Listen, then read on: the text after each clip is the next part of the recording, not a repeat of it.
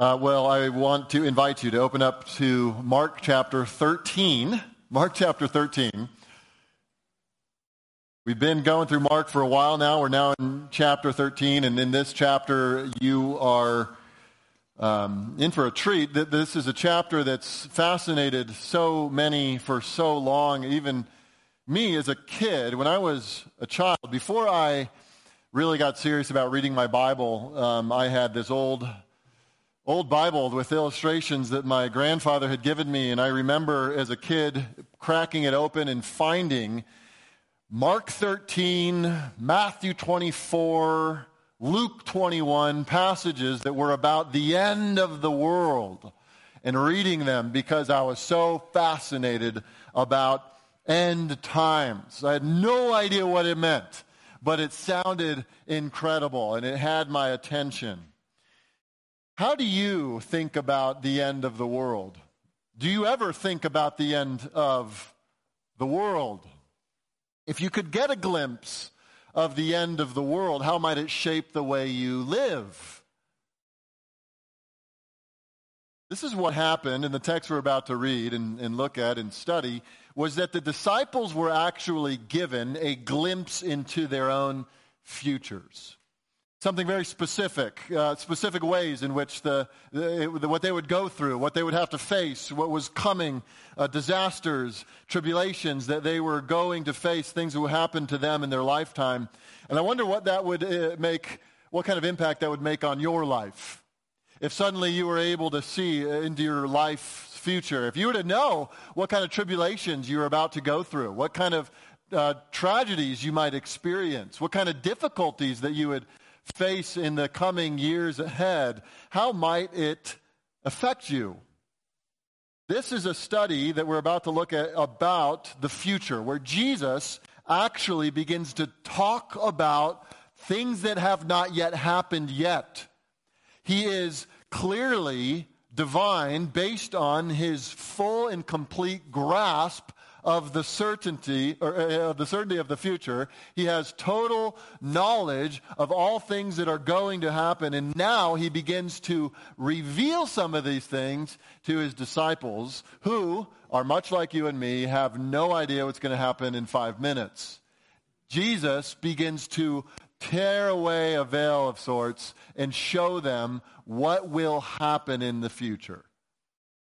And so we enter into a section of Scripture where scholars and preachers and pastors have studied for years and years and years, and just about none of them can agree on what is meant in this chapter.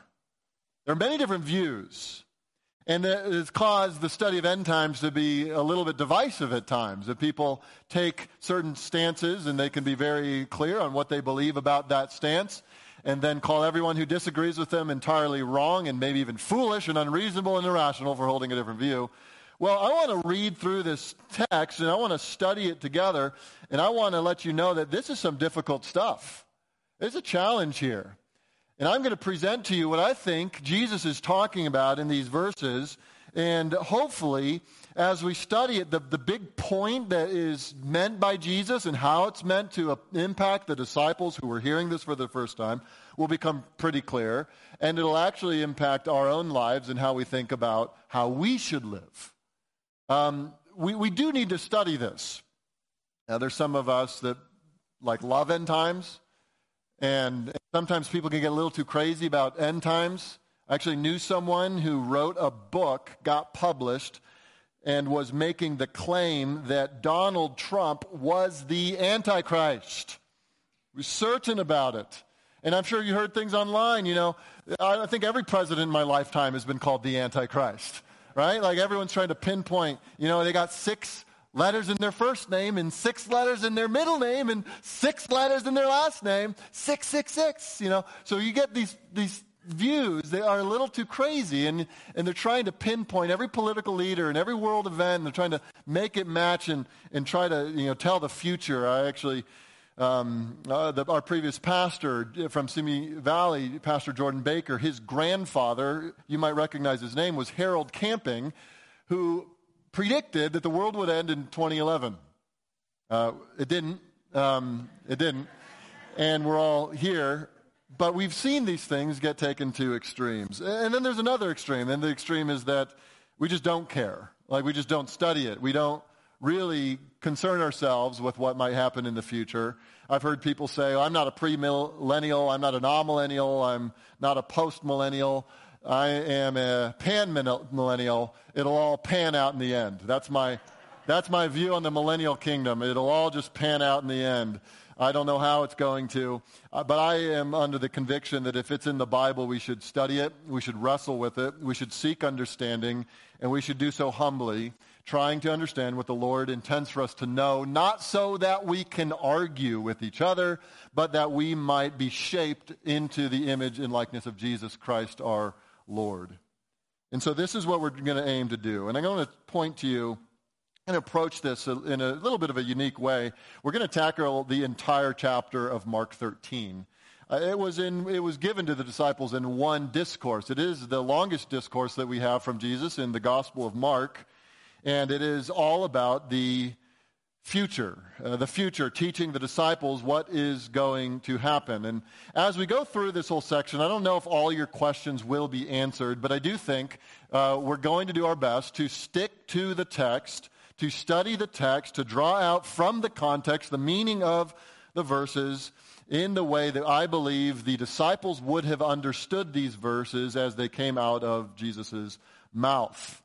And as we work through it, I hope it will engender in us a desire to be alert and to be watchful and to be faithful to our Lord. Let's set it up first. You're in Mark 13, okay? By the way, if you don't have a Bible open, please do so. It'll be so much easier for you to follow as we work through the text. Mark chapter 13, let's just get our bearings here. Verse 1 and 2, let's read those. It says, And as he, that's Jesus, came out of the temple, one of his disciples said to him, Look, teacher, what wonderful stones and what wonderful buildings. Okay, so here's the context. All day Tuesday, Jesus has been teaching in Jerusalem's temple a glorious building. They've been in the temple courts. They've faced off with just about every Jewish leader coming to challenge and even to be antagonistic against Jesus. And Jesus has been answering them and teaching them and correcting them and all of these things. And then they're leaving. It's probably evening now. It's the end of the day. They're walking out. The sun is setting. Uh, there outside of Jerusalem, and there one of the disciples says, Look, teacher, what wonderful stones and what wonderful buildings. He uh, pauses and reflects on the majesty of this building, this temple. And it truly was a magnificent edifice. It was built by Herod. The first temple was built by Solomon. The second temple was built by Zerubbabel later after Solomon's had already been destroyed. And much later, Herod actually had built this temple. He had re- rebuilt it for his own glory, and he had built it in a magnificent way. And the stones that are being referred to here were incredible feats of engineering to get them one on top of another to build this thing. They were massive. And not only were they huge, they were overlaid with gold. And so if you're leaving the temple at the time of day when they would have been leaving the temple, the sunlight would have gleamed off the gold. The temple would have looked like a blaze of glorious light. It would have been an awesome sight as they're leaving after a long day of teaching. Look, teacher, what wonderful stones, what wonderful buildings. Glorious. But look at Jesus' response. He's not as impressed as they are. As you, if you recall, his time in the temple, he has been confronted again and again and again. He's faced nothing but opposition from those who are supposed to be representing the leadership of Israel. He's not as happy with the place. He's seen how they've been exploiting even the poorest of the poor, the widows. And Jesus' response is not exuberant praise of the place. Look at what he says. Jesus said to him, Do you see these great buildings? There will not be left here one stone upon another that will not be thrown down. It probably caught them off guard. It's all coming down, Jesus says. It's all coming down. And this would have been incredible to believe because not only was the building itself apparently or seemingly impregnable, It was an amazingly strong structure. To imagine it crumbling to the dirt would have been unfathomable by the disciples. But also, theologically, this is the center of the worship of Israel. How can the temple be destroyed? Uh, remember how hard the disciples had understanding that Jesus was going to die. They just remember they just can't get this through their thick skulls. Jesus keeps saying, I'm going to die. I'm going to be handed over. I'm going to be arrested. I'm going to be crucified. I'm going to die. They just can't get it. Well, I think they're going to have just the hardest time thinking about how this temple's going down. Because, hey, Jesus, I thought you were supposed to be the Messiah.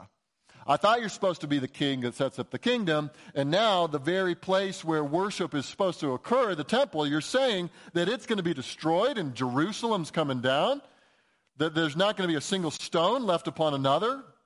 It's all coming down. The buildings, plural, are being destroyed. Jerusalem will be razed to the ground.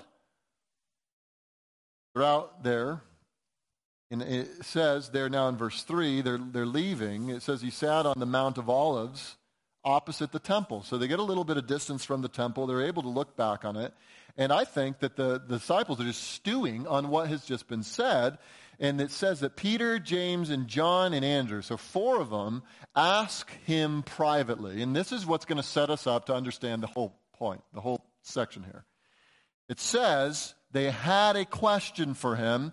And if you look closely, it's actually two questions that they ask Jesus. Verse 4 Tell us, when will these things be? And what will be the sign when all these things are about to be accomplished? When is a question of timing.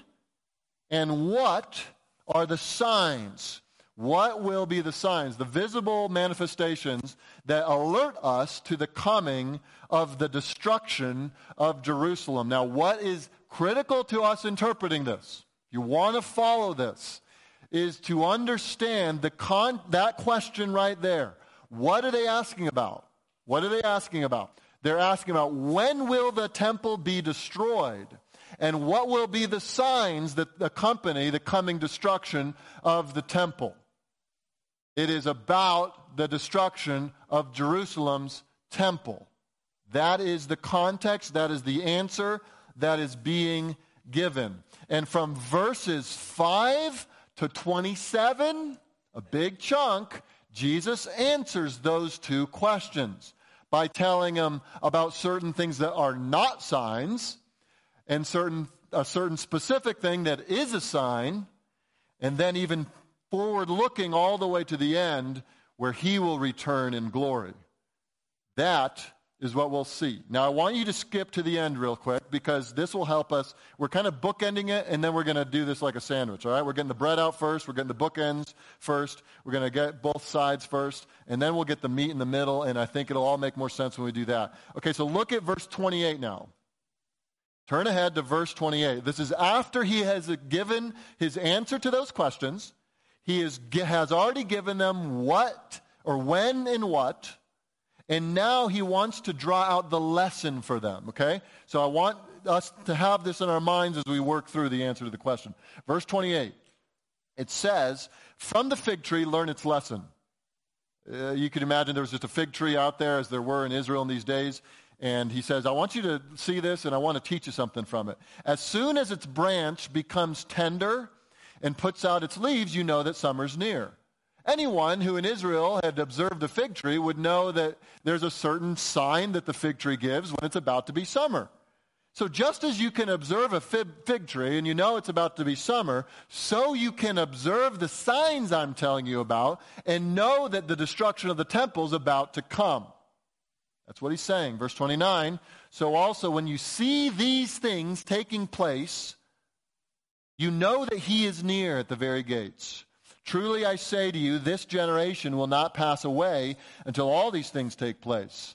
Which I think means that the generation that Jesus is talking to, the disciples themselves, will see the signs that he has just described. That they will see the signs that the coming destruction of the temple will happen in their generation, that these disciples will see it. How long is a generation? About 40 years. This generation will not pass away. They'll see it take place. Heaven and earth will pass away, but my words will not pass away. Jesus is saying, My words are more certain than heaven and earth. My words are more certain than heaven and earth. Believe Jesus Christ. He is spoken. He has spoken about the future. It will come to pass. And then in verse 32 to 35, he kind of gives the lesson for the disciples and how they ought to live in light of the future that Jesus has just told them about. Now, watch this. Concerning that day or that hour, no one knows, not even the angels in heaven, nor the Son, but only the Father. Be on guard. Keep awake, for you do not know when the time will come. It is like a man going on a journey when he leaves home and puts his servants in charge, each with his work, and commands the doorkeeper to stay awake. Therefore, stay awake, for you do not know when the master of the house will come in the evening, or at midnight, or when the rooster crows, or in the morning, lest he suddenly come or come suddenly and find you asleep. And what I say to you, I say to all, stay awake. Okay, so that right there is the point of the whole discourse. Be alert, stay awake, be on guard. In fact, if you were to go back and when we read it, you're going to notice that those words come up again and again. Look back at verse 9. Be on your guard. Verse 23, but be on guard. Verse 33, be on guard, keep awake. Verse 35, therefore stay awake. Verse 37, and what I say to you, I say to all, stay awake. The point of the whole discourse, the reason Jesus tells them the future, is not that they would have debates about eschatological figures, eschatological figures. The point is that the knowledge of the future would engender in them a spiritual alertness, that it would arouse them from spiritual slumber, that spiritual drowsiness that we're all tempted to drift into would be banished, that they would wake up, that their eyes would be wide open to what's happening in the world, that they would recognize the whole world will soon come to an end, and that they would live with a certain zeal and fervor and passion and awareness for the glory of God. And it is many times in our own lives that we lose sight of the end of all time and we lose sight of what's happening in the future that we begin to slink into a spiritual slumber. Do you live with a spiritual alertness? Are you spiritually drowsy? I wonder if anyone here is spiritually drowsy and whether part of your problem comes is you've never sniffed the smelling salts by thinking of the end of the world. I'm serious. Thinking of the end of the world wakes you up. And when Jesus starts talking about the future, immediate future, and even distant future in this text, his goal is that his disciples would be awake. Church, that's our goal this morning. That in reading this, we would be roused, awakened from spiritual drowsiness, that our perspective would be sharpened on what matters because we know the future. This is not an easy text. I already, already mentioned it. I'm going to divide it up into three sections. We're going to look at Jesus' answer now. So hopefully you have the whole context, the question that was asked, the point of the whole discourse. Now we're going to work through the meat of it, and we're going to break it up into three sections where Jesus gives the answer to the timing and the signs of the destruction of the temple. And he gives them a warning, and you'll see a warning, warnings in verses 5 to 13. And he gives a sign specific sign for them in verses 14 to 23. And then he describes the Savior in verses 24 to 27. Let's first look at the warning that Jesus has for his disciples. When will these things be, they ask, and what will be the sign that these things are about to be accomplished? When and what? When will Jerusalem be destroyed? You're telling me this great, grandiose temple is coming down. How do I know it's about to happen? When will it happen? Jesus begins to warn them. Before specifically answering this question, he wants to warn them uh, first. First, he warns them about deception. Verses 5 and 6. You see that there. Jesus begins, it says in verse 5, he began to say to them, See that no one leads you astray. Many will come in my name, saying, I am he, and they will lead many astray. In verses 21 to 22, he reiterates the same thing, except he adds, in addition to people coming and calling themselves the Messiah, there will also be false prophets and false Christs who do false signs and wonders. There will be people who come in the name of Christ, trying to be Christ, trying to claim the role of Messiah, and Jesus is warning his disciples that prior to the destruction of the temple, there will be false messiahs. Don't listen to them. This is actually all historical and happened, and Jesus predicted this with startling accuracy that many people during this time began to claim to be the Messiah because the Jews were under the Roman oppressive, forces and they wanted to be out from it. And many Jews led uprising and they said that they would conquer Rome. One man in particular named Judas called Judas of Galilee got a group of about 400 people who believed that he was the Messiah. He convinced them that he was the Christ, led an uprising against Rome, and eventually was stamped out. But the disciples were warned hey, listen, don't get caught up in these false messiahs. I am going to die, rise, and ascend into heaven, and there, I'm going to be gone from you. And I don't want you to think that some other guy is the Messiah. Don't get caught up in that. He warns them about deception and being caught up by false leaders. Secondly, he warns them about distraction. Look at verses 7 and 8. And when you hear of wars and rumors of wars, do not be alarmed. This must take place, but the end is not yet. In other words, this is not the signs. You're going to think that maybe wars are the signs that the destruction's about to come. Well, that's just going to happen. Wars and rumors of wars. Don't be alarmed. That just happens. The end's not let yet. Those things have happened in all places, in all times, in all periods of history. That doesn't necessitate, it's necessitate the end being there. Verse 8, for nation will rise against nation and kingdom against kingdom, and there will be earthquakes in various places, and there will be famines, and these are but the beginnings of the birth pains.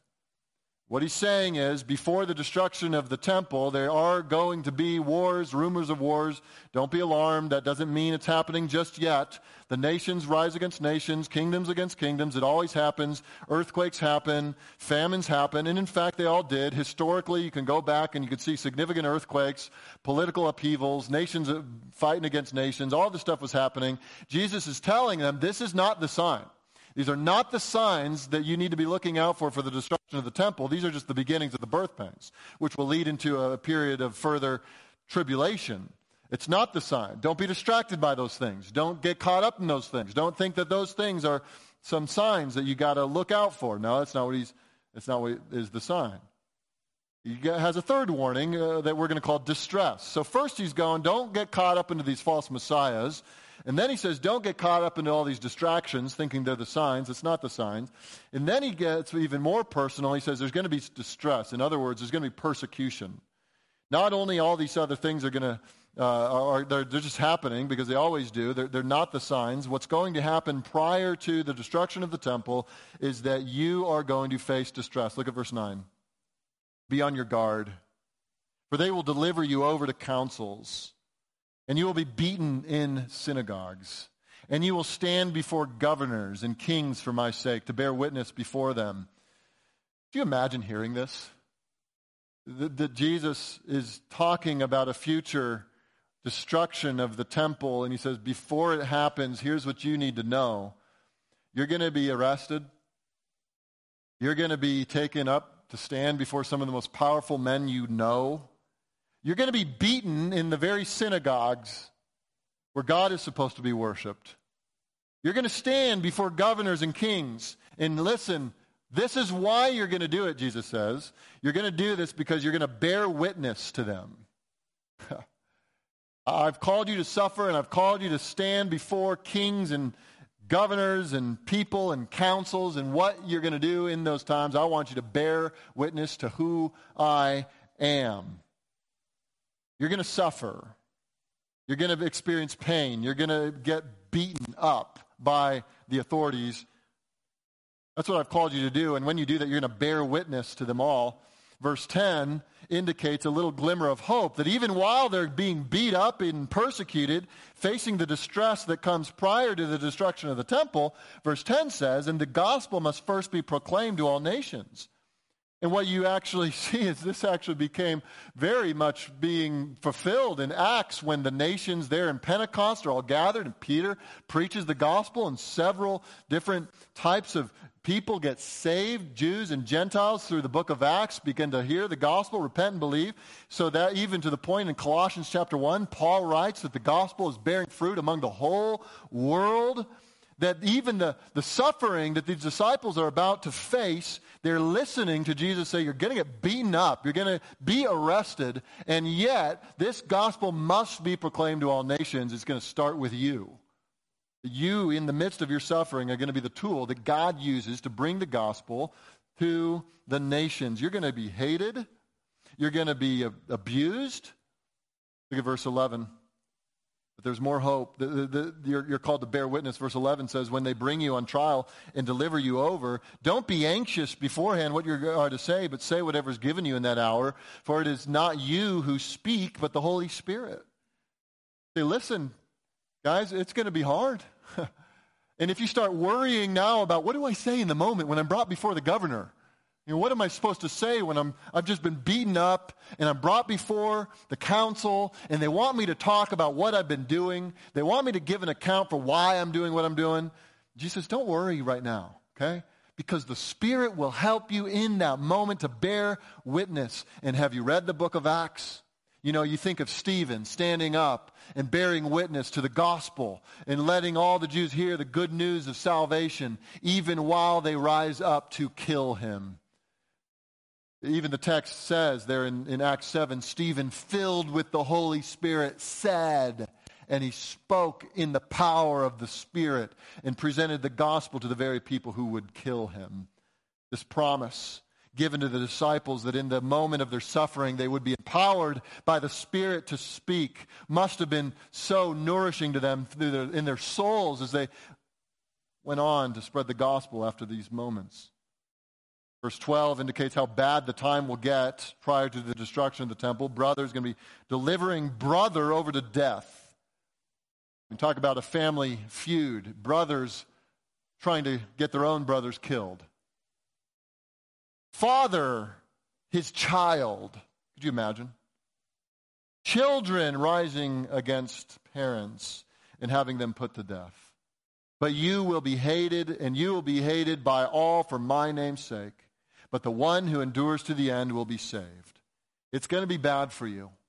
It's going to be bad all around as it gets closer to the destruction of the temple, it's going to get really, really hard. Even families are going to be split down the middle. And listen, verse 13, you will be hated, but you must endure. You must endure to the end by faith. Jesus is encouraging them to stick through it in the difficulty. They know the suffering is going to come now. They've heard it, and they know the Spirit will be with them in it. They know that they're not going to be abandoned, and they know that the gospel must be proclaimed.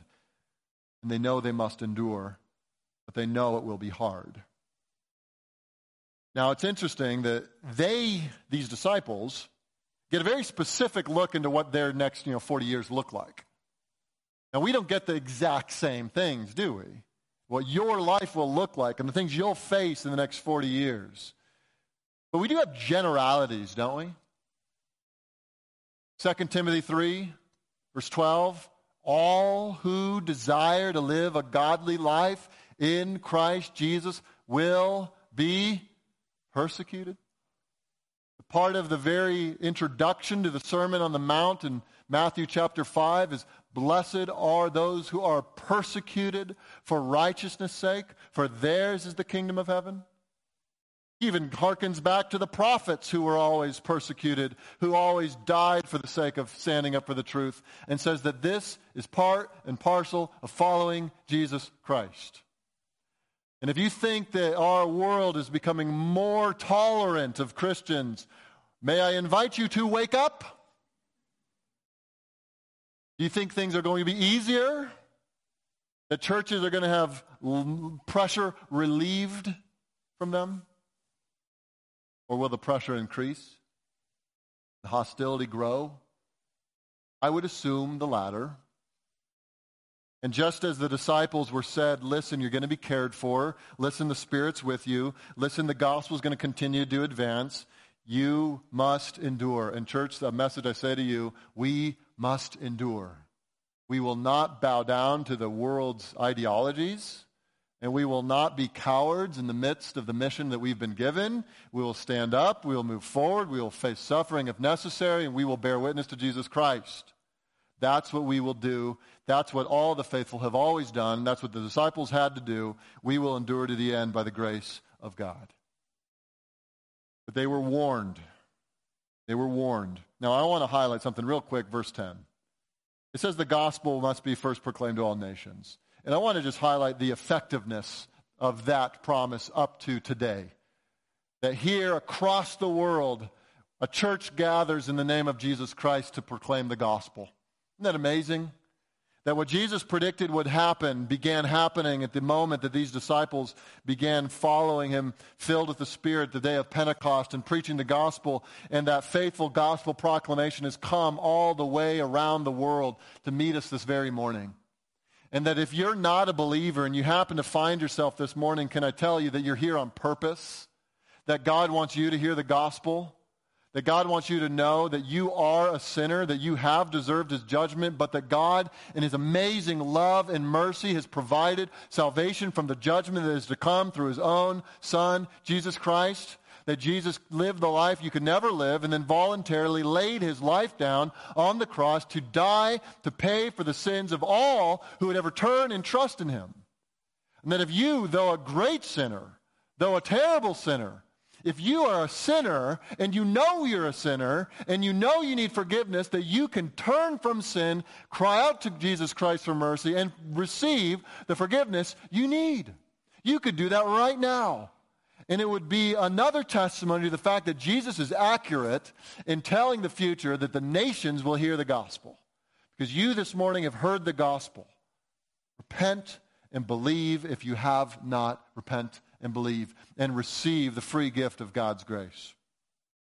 The disciples were warned of these things, that they would happen, and they were supposed to live a certain way. But remember, those warnings were not the sign. Remember, the sign that they were asking for was what's going to be accompanying the destruction of the temple. Well, now look in verse 14. Now Jesus begins to describe the sign that the disciples ought to be looking for. Let me read these verses. Verse 14 says, But when you see the abomination of desolation standing where he ought not to be, let the reader understand, then let those who are in Judea flee to the mountains. Now, what is he talking about? Let's look at this real quick. What is the abomination of desolation? Some of you have heard this before, and you have some idea of what this might be. An abomination, that word is used to describe something that causes disgust, that is a type of sin that is particularly repugnant to God. And desolation refers to barrenness or emptiness. Jesus is referring to some kind of in uniquely repugnant sin that results in barrenness or emptiness.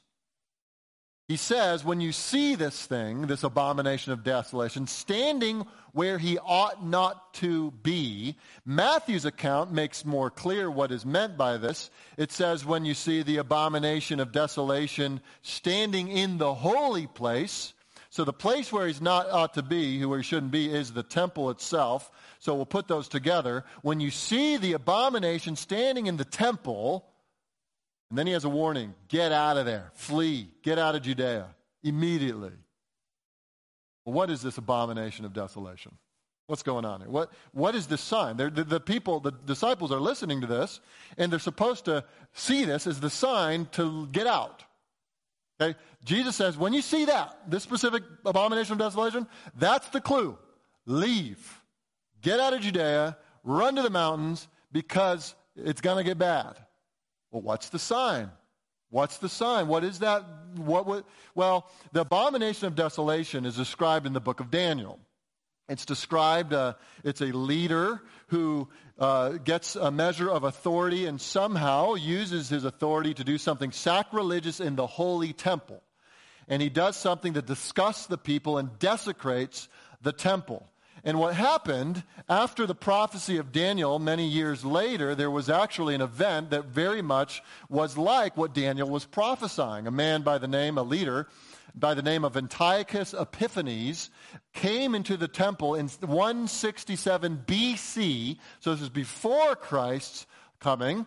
And he went in there. He called himself God. He made an altar for Zeus. And then he sacrificed an unclean animal, which for the Jews would have been a horror. He sacrificed a pig on the altar. And then, after that, went on to oppress Jews. He tried to force them to worship pagan gods, and he slaughtered thousands of the Jewish people. That all happened 200 years before Jesus is talking right here. So it's interesting then that Jesus is describing the abomination as something still to come. That interesting. What does he mean? I think Luke 21, verse 20, clarifies.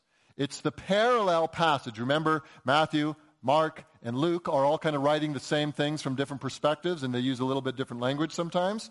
Well, when Luke is describing the desolation or the abomination of desolation, he uses a different way to describe it.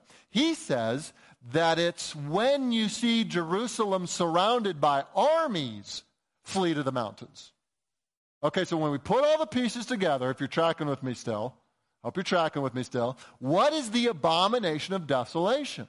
Well, I think that the abomination of desolation is somehow a pagan ruler desecrates the temple, and as part of that, there's a siege of Jerusalem, and Jerusalem is being surrounded by armies.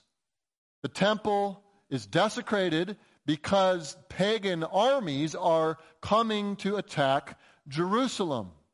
And what are they to do when they see the armies around Jerusalem and we see them coming in to do horrible things in the temple? What are they to do? Look down at the text, verse 15.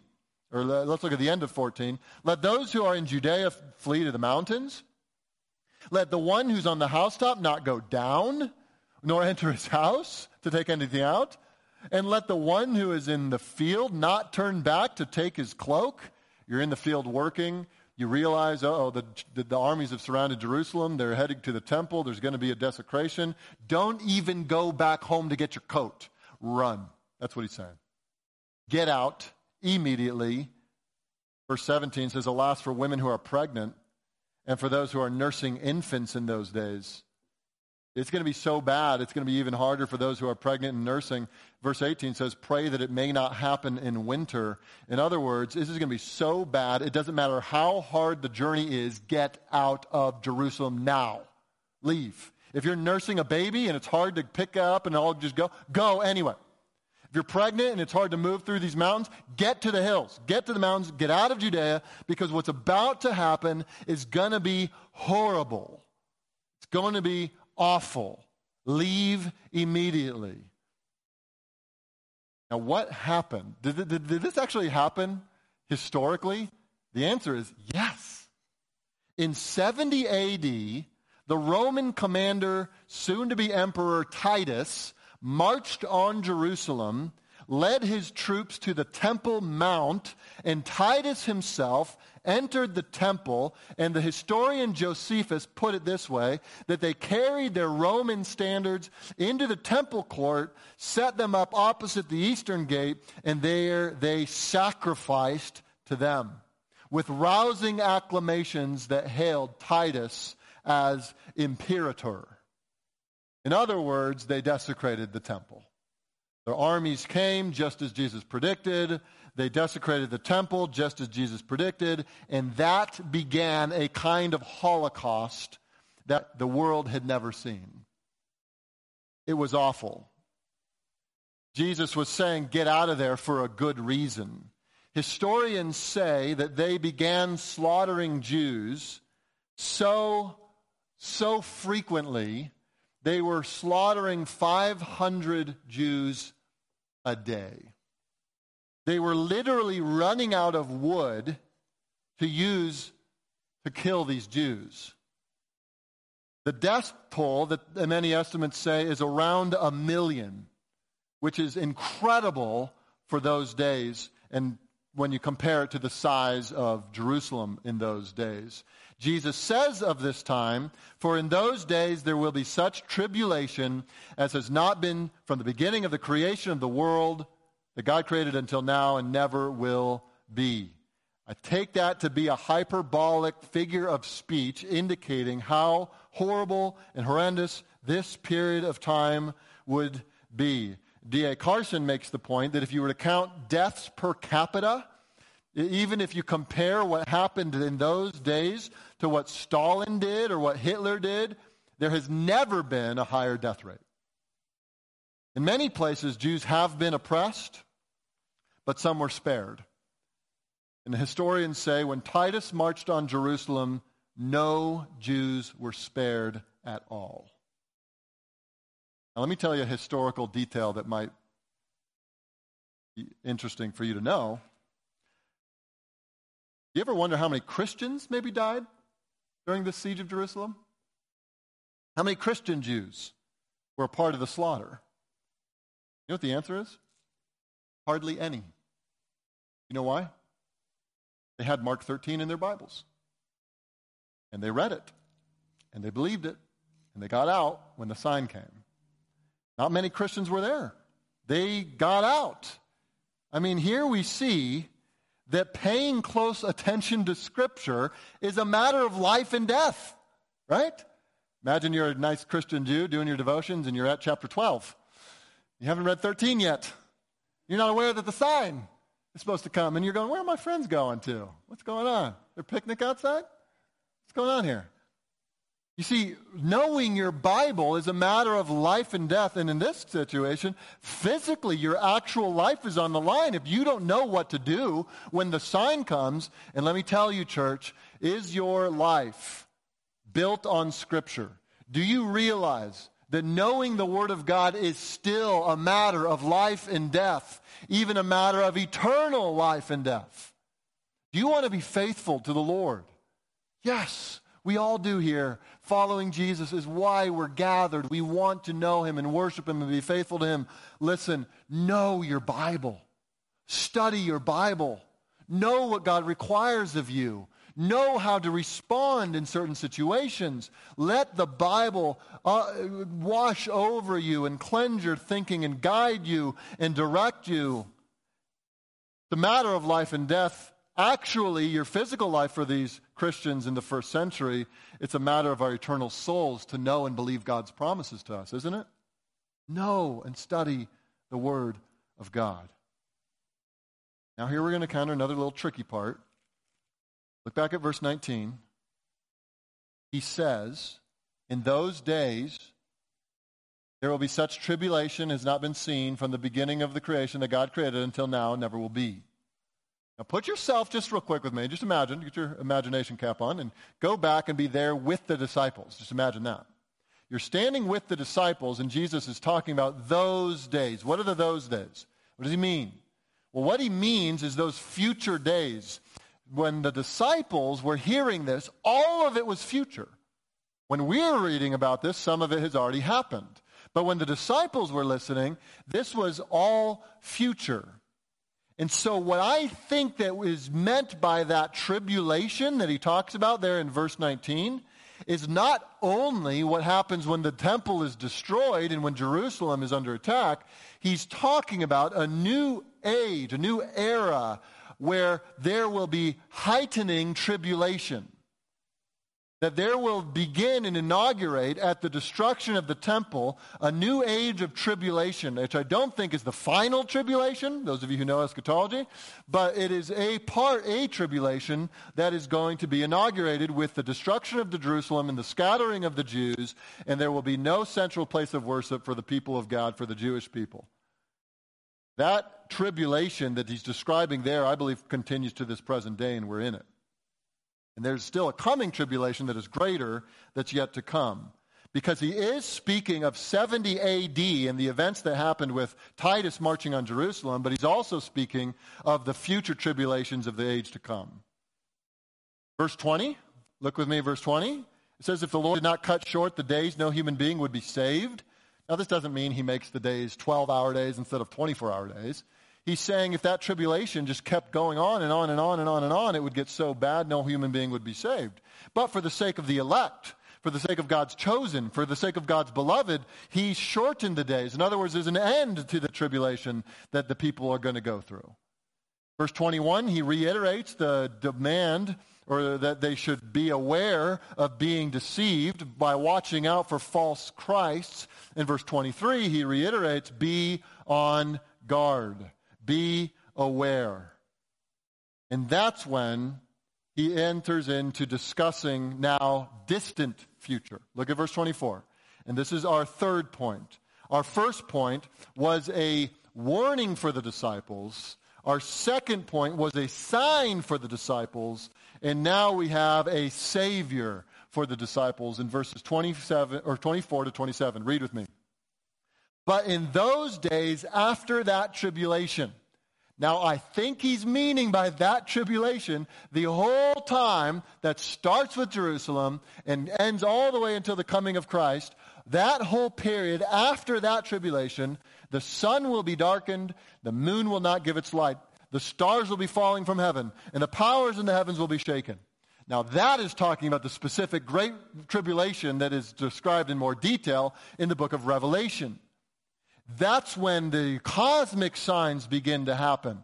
And the most devastating tribulation comes upon the world. There's going to be no light. Look at what it says. The sun's going to be darkened in those days. What happens when the sun goes out? The moon then will also not give its light because the moon only reflects the sun's light. Stars falling from heaven. It would be hard to imagine what that would even look like. What would that even mean? The powers in the heaven being shaken. You would look up into the night sky and it would be a chaos of lights, little stars shooting here and there and everywhere, but blackness because there's no sun, because there's no moon, and it's out of this darkness, verse 26, and then they will see the Son of Man coming in clouds with great power and glory. What an amazing sight. You say, well, how will they see it? There's no sun. How will they see it? There's no moon, the pitch blackness of the extinguished sun, and there's no moon to reflect the sun's light. How is it going to be visible? It says in 2 Thessalonians chapter 1, verse 7, that he will be revealed with his mighty angels in flames of fire. And so the return of Christ will be lit up with a blazing, glorious fire so that all those who look or live upon the earth will be able to see him. Every eye will see the returning Jesus Christ. He will see him. They will see him in the clouds, it says, coming with great power and glory. All his mighty angels will be with them. The multitudes upon multitudes thousands upon thousands returning with Jesus Christ. There will be no one who will miss it. This is why Jesus is saying, don't get caught up with false messiahs, because when the true Messiah comes, no one will have any questions whether he's legitimate or not. Every eye will see him. Everyone will know him. All the questions you had about whether Jesus was right or wrong, whether he was God or not, whether he taught was real or true or in error, will all be answered as they see the Son of Man in blazing glory, followed by the heavenly hosts, the multitudes of angels, and they will recognize who he truly is. I mean, can you imagine this?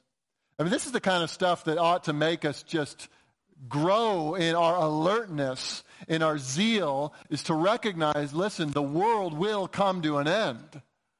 This world, we often think, we don't articulate these thoughts, but they come into our minds, is it seems as if we just live this life as if it's a constant repeating of events People are born, they live, they die. People are born, they live, they die, on and on, generation to generation, and it will go on till kingdom come. Actually, I shouldn't say till kingdom come because that's true. I should say that it just goes on and on and on and on forever. That this world is cyclical, it's just happening again and again, and there's no end in sight. And we live without thinking about the end. We live without acknowledging the end. But listen, your life is like a story. And this world is like a story. And there will be a glorious climax of the story and a glorious conclusion of the story. And it will all come to an end. The Son of Man returns in power and glory. If you want to see that, what that looks like in more detail, I want to uh, encourage you to read Revelation chapter 19. Start in verse 11. I'll read it to you. John has the vision of this glorious return of Christ. Then I saw heaven opened, and behold, a white horse. The one sitting on it is called faithful and true. And in righteousness he judges and makes war. His eyes are like a flame of fire, and on his head are many diadems. And he has a name written that no one knows but himself. He is clothed in a robe dipped in blood, and the name by which he is called is the Word of God.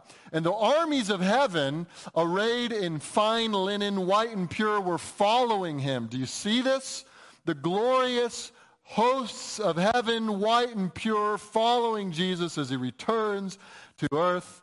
They're following him on white horses, and from his mouth comes a sharp sword with which to strike down the nations. He will rule them with a rod of iron. He will tread the winepress of the fury of the wrath of God the Almighty. And on his robe and on his thigh he has a name written King of Kings and Lord of Lords. He will come, and he will judge, and he will strike down the nations, and he will establish his kingdom. The end of the world, church, will come. His first coming as a baby was quiet. Only a f- small number of shepherds were made aware of it. It happened in complete, almost complete and total obscurity. But Jesus' second coming will be loud, unmistakable, and global. And the entire world will see Jesus Christ. And all Christians who have been mocked and ridiculed through the ages will be vindicated as Jesus righteously judges all. Verse 27 says, Then he will send out the angels and gather his elect from the four winds and from the ends of the earth to the ends of heaven. Every last believer, every last one of his chosen children will come home. You're in that group, church. Those of you who have trusted Christ, you will be gathered up with him. You will be brought to be with him. All that is wrong will be made right. Everything broken will be fixed. Every struggle we've ever faced, we will be healed of and relinquished from we will be with the Lord forever when he returns. Not a single one of us will be lost as he ushers in his kingdom, as he reigns forever, and he allows us to reign with him. Some application, real quick. For the unbeliever, if you're not a Christian, you're so glad you're here. I would encourage you to consider how accurately Jesus told the future. What he predicted would happen happened so specifically according to the details he gave. With what happened in 70 AD and the destruction of the temple, Jesus does know the future. And what that means is that Jesus is God. And what that means is that you should know him and trust him. and that he, through his death, burial, and resurrection, has provided a way for you to come to God by faith. You can be saved and forgiven. Come to Jesus Christ. And if you're a believer, you know what you should do?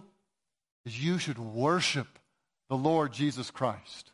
He will return and he will demonstrate his glory. He will prove his worth. Worship him now.